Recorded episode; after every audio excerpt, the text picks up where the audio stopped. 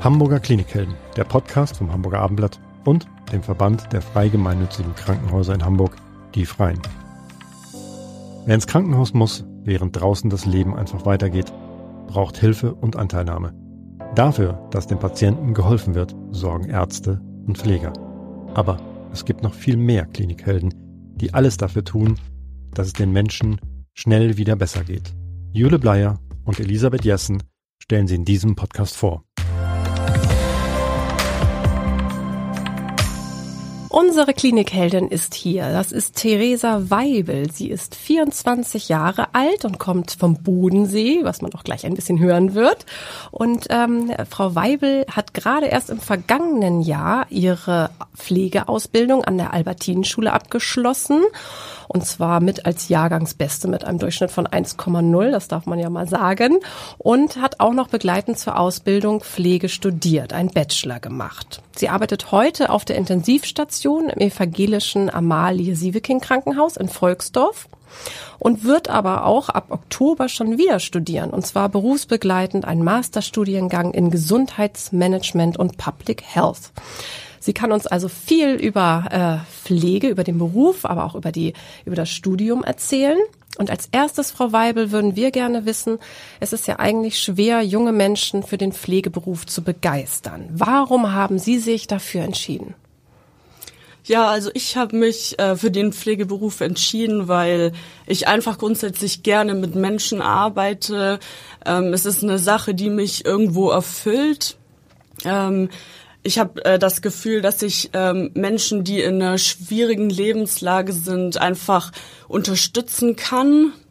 Und das gibt einem ja auch gewisse Dinge auch wieder zurück dann. Genau, es ist eine sehr vielseitige und abwechslungsreiche Arbeit. Und ähm, genau, ich ähm, mag es sehr gerne, mit Herausforderungen umzugehen, also herausfordernde Situationen, die einem da täglich im Alltag begegnen. Ähm, Genau, und man hat auch ähm, sehr viele äh, kreative Freiheit, seine eigenen Ideen ähm, in den Arbeitsalltag mit einzubauen. Waren Sie denn schon als Jugendliche so sehr sozial eingestellt? Also hat sich das schon früh abgezeichnet, Ihr Berufsweg? Ähm, ja, eigentlich tatsächlich schon. Also ich hab, ähm, wollte schon immer ähm, mit Menschen arbeiten, hatte damals auch schon während der Schule Praktika im Kindergarten gemacht und das hat mir damals schon sehr viel Spaß gemacht, auch einfach mit Menschen zu arbeiten. Und dass es dann doch nicht die Kita geworden ist, sondern das Krankenhaus, äh, wie, woran liegt das? Ja, also man, ich habe nach äh, meiner Schule habe ich quasi ähm, überlegt, was kann man denn machen und habe dann ein FSJ in der Psychiatrie gemacht äh, in, der Weißenau bei, bei Ravensburg am Bodensee. Genau, und da habe ich dann schon gemerkt, dass mir auch die Arbeit mit ähm, erwachsenen Menschen sehr viel Spaß macht und dass es da doch einige Hintergründe gibt, ähm, die sehr spannend sind zu erfahren und miterleben zu dürfen.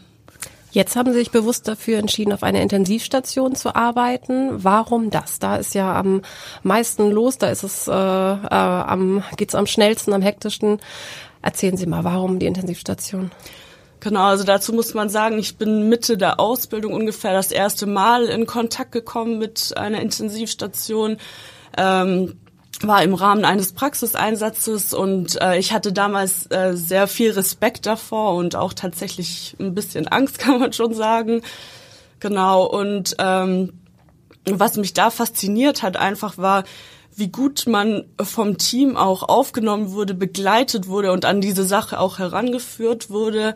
Man hat sehr viel Unterstützung erfahren, man wurde gut eingewiesen Genau, und ähm, für mich war das dann einfach ähm, faszinierend zu sehen, wie viele verschiedene Fachbereiche ähm, auf einer Intensivstation zusammenkommen. Also aus, das ist ja nicht so, dass man da nur herzkranke Patienten hat oder nur gerontopsychiatrische Patienten zum Beispiel, sondern man hat wirklich ähm, einen Zusammenschluss aller Fachbereiche und das ist das, was es auch so spannend macht.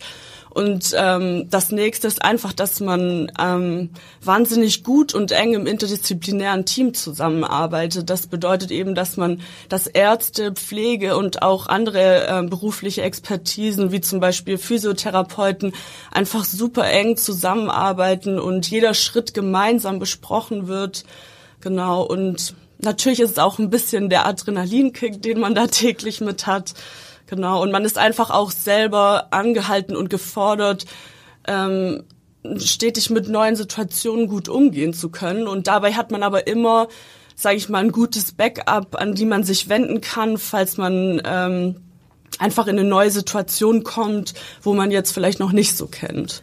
Und das fand ich einfach toll damals und habe mich deswegen auch dazu entschieden, dorthin zu gehen. Sie haben selber gerade den Adrenalinkick äh, beschrieben. Was muss man denn sonst noch mitbringen als Intensivpflegerin, also im Unterschied zur normalen Station? Also gibt es da noch andere, also weil den Kick kriegen Sie automatisch, aber Sie müssen ja damit umgehen können. Genau, also ich denke, man ähm, muss irgendwo ein sehr kontrollierter Mensch sein. Ähm, man muss wissen, wie habe ich meine Prioritäten zu setzen. Ähm, Natürlich äh, sind dabei auch so Schulungen wichtig, dass man einfach äh, klare Abläufe dann auch verinnerlichen kann. Und äh, da muss ich auch sagen, ist das echt toll, dass man auch am Anfang, sage ich mal, nicht ins kalte Wasser geschmissen wird, sondern wirklich auch die ersten Notfalleinsätze begleitet, ähm, dann mit betreut oder eben einfach mit behandelt und somit dann einfach Stück für Stück an die Sache auch rangeführt wird. Wie sieht denn so ein Arbeitsalltag bei Ihnen aus?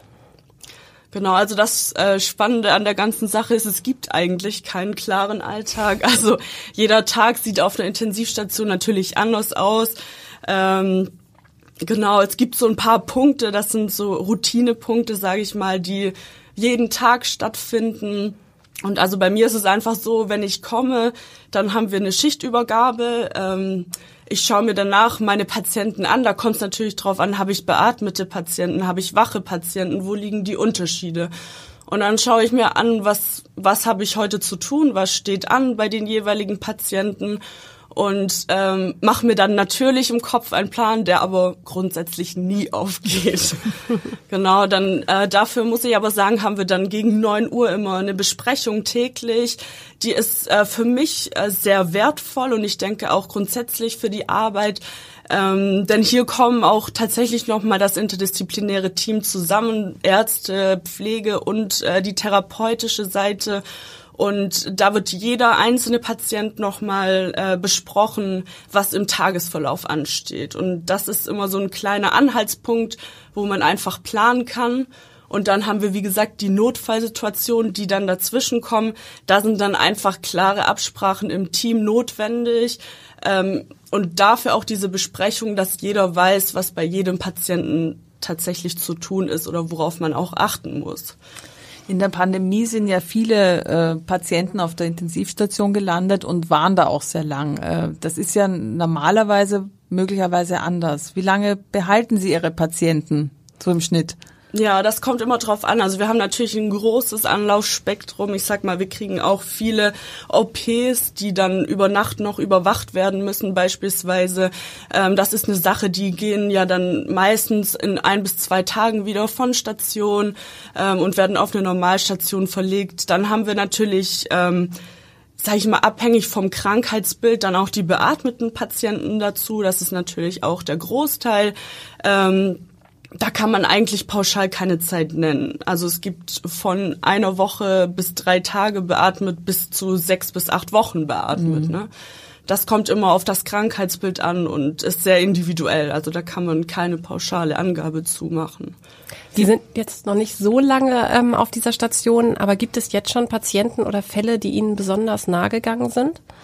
Äh, tatsächlich ja. Ähm, also jeder Fall geht einem irgendwo nahe, egal ob es ähm, ein junger Mensch ist, der lange da war oder ein alter Mensch ist, das äh, da differenziere ich so nicht. Ähm, was natürlich äh, speziell ist, ist immer, wenn man Patienten hat, die man über einen sehr langen Zeitraum täglich betreut, ähm, wo man auch viel über Hintergrundgeschichten familiär äh, mitbekommt, ähm, was auch immer sehr emotional ist es oft, wenn man die Angehörigen mit begleitet. Das ist ja auch ein ganz großes Thema in der Intensivpflege.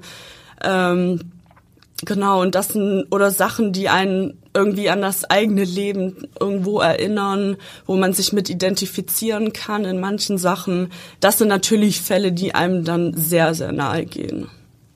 Die Krankenschwestern sind ja auch ganz wichtige Ansprechpartner für die Angehörigen, weil die Ärzte sind meistens nicht so greifbar und äh, da kommt bestimmt ganz viel auf sie zu dann immer, oder? Ja, tatsächlich ja, aber das ist auch, muss ich sagen, ein Punkt, der mir sehr, sehr viel Spaß auch bereitet und der mich selbst auch sehr bereichert, weil ich finde, zu einem Patienten gehört nicht nur der Patient, sondern eben auch die Angehörigen. Und gerade wenn man ähm, Patienten hat, die eben lange ähm, auf der Intensivstation liegen und ähm, die Angehörigen täglich sieht, dann hat man natürlich auch einen gewissen Bezug dazu.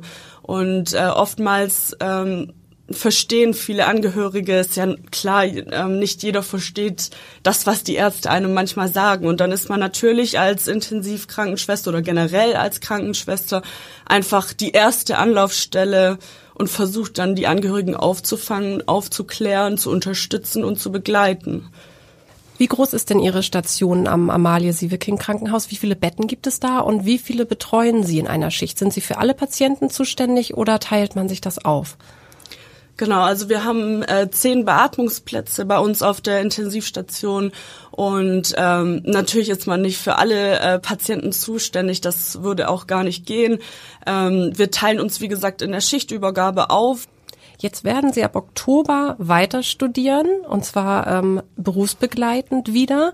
Das ist natürlich eine große Herausforderung. Das ist ja eine absolute Doppelbelastung, so einen Masterstudiengang nebenbei zu machen. Wie wird das ablaufen? Genau. Und wie lange wird es dauern? genau, also ähm, wie gesagt, ich werde ab Oktober weiter studieren. Ähm, das ähm, ist ein Studiengang, der online abläuft tatsächlich ähm, und es gibt zwei verschiedene Zeitmodelle, ähm, einmal 36 und 48 Monate. Ähm, sprich, die Vorlesungen und Veranstaltungen werden alle online stattfinden egal zu welcher Tageszeit. Also das ist sehr, sehr flexibel. Äh, das ermöglicht natürlich auch das nebenbei Arbeiten dann oder weiteren, weiter im Beruf zu bleiben. Genau, was äh, für mich natürlich auch sehr wichtig ist, da ich äh, den Bezug zur Praxis in der Zeit auch nicht verlieren möchte. Genau. Und ähm, ja, mal schauen, wie das so klappt dann. Wieso äh, satteln Sie diesen Masterstudiengang drauf? Äh, Sie haben ja gesagt, Sie arbeiten sehr gerne äh, mit den Menschen am Bett sozusagen, wie das bei Ihnen immer heißt, bei den äh, Pflegekräften. Äh, und trotzdem reicht es Ihnen noch nicht. Genau, also man hat ja auch immer gewisse Ansprüche an sich selbst, sage ich mal. Ähm, was ich, was mir ganz wichtig ist auch noch zu sagen ist, also ich, man denkt ja immer, okay, äh, sie studiert jetzt in Richtung Management, dann geht sie natürlich weg vom Bett. Das mhm. ist mir wichtig zu sagen, dass das nicht so sein wird und dass das auch nicht äh, mein Plan war. Ähm, denn mir geht's einfach nur darum, für mich den Horizont zu erweitern, äh, nochmal ein, einfach eine ganz andere Richtung, um vielleicht auch einfach ein paar Entscheidungsprozesse besser nachvollziehen zu können auch. Ähm, genau, und einfach nochmal die Vielfalt der Pflege, sag ich mal, in eine andere Richtung noch zu beschnuppern. Genau. Werden Sie dann, also ist Ihr Ziel erstmal auch nach dem Abschluss des Masters weiterhin ähm, auf einer Station, entweder auf der Intensivstation oder auf einer anderen weiterzuarbeiten? Ja, das auf jeden Fall. Also ich stelle mir natürlich vor, ähm, den Studiengang, den Masterstudiengang auch irgendwo mit einsetzen zu können. Ähm, dennoch bin ich immer noch der Meinung, dass ähm, so eine 50-50 Stelle finde ich immer sehr gut ist. Ähm, da auch im Management finde ich, ähm, kann man viel besser argumentieren oder auch nachvollziehen bei gewissen Entscheidungen, wenn man selbst ähm, zur gleichen Zeit auch noch vor Ort ist und am Bett arbeitet.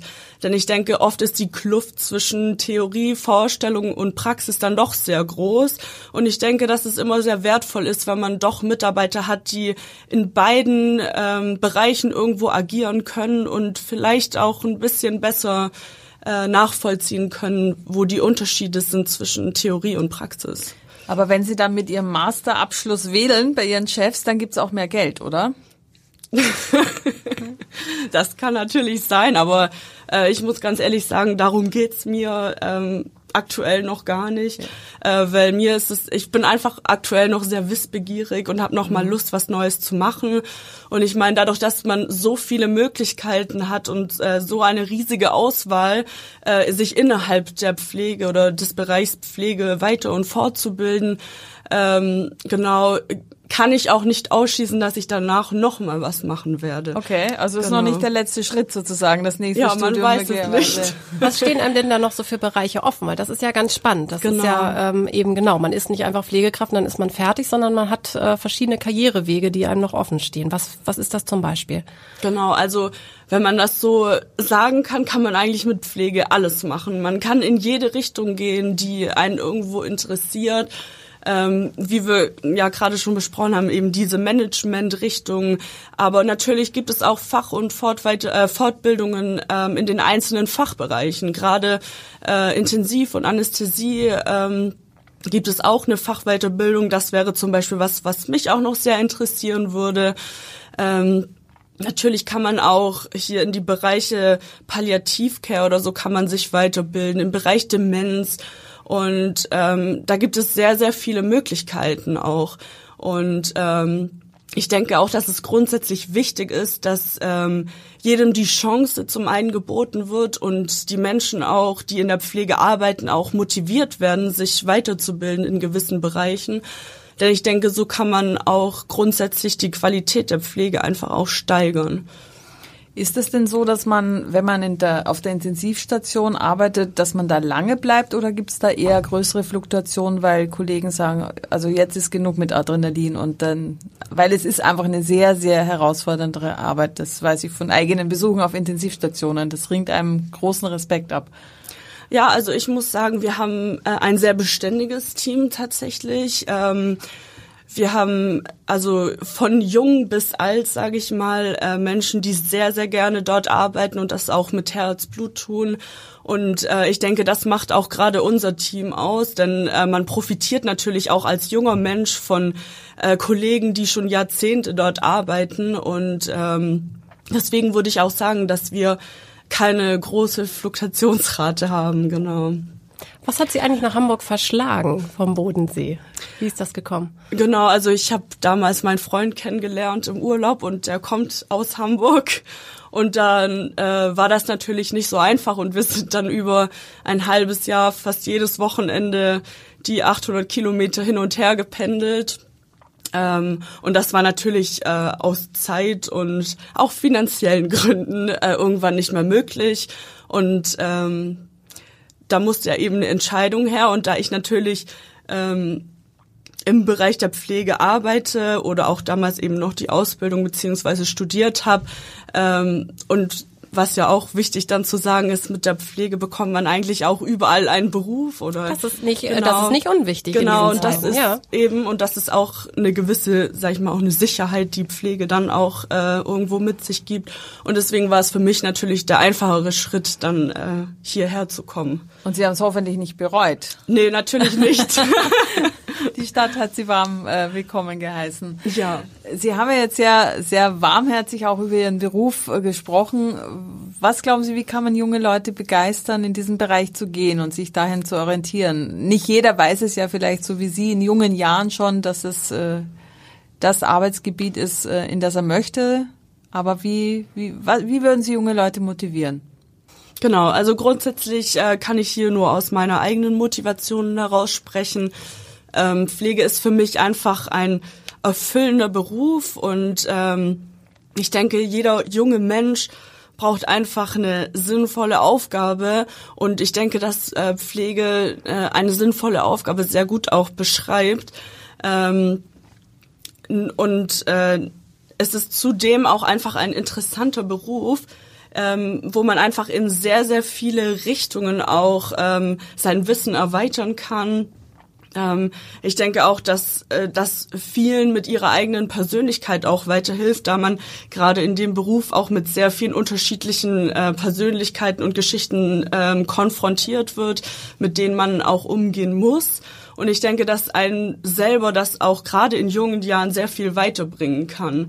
Und ähm, trotzdem denke ich, dass äh, das grundsätzliche Bild äh, der Pflege in der Gesellschaft ähm, noch verändert werden muss, denn wie sagt man so schön, die Pflege ist äh, hier, macht den Po sauber oder keine Ahnung was. Und ich denke, dass äh, einfach klar werden muss und deutlich werden muss, äh, dass Pflege eben nicht nur das ist. Ähm, Pflege ist einfach ein super vielseitiger Beruf, der es ähm, jedem ermöglicht, sich in seine spezielle Richtung irgendwo zu entfalten, seine eigenen Ideen und Vorschläge irgendwo mit einzubringen, um sage ich mal, dem demografischen Wandel und der immer steigenden ähm, Pflegebedürftigkeit irgendwo entgegenzuwirken. Und ich denke, dass das auch in der Zukunft noch ein sehr wichtiges Thema sein wird. Und ähm, die Facetten, äh, die die Pflege einfach aufzeigt, lässt, denke ich mal, jedem jungen Menschen auch ähm,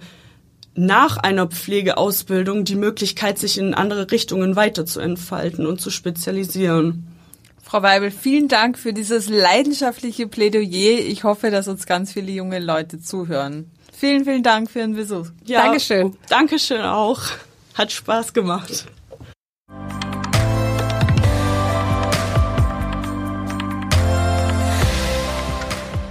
Weitere Podcasts vom Hamburger Abendblatt finden Sie auf abendblatt.de slash podcast.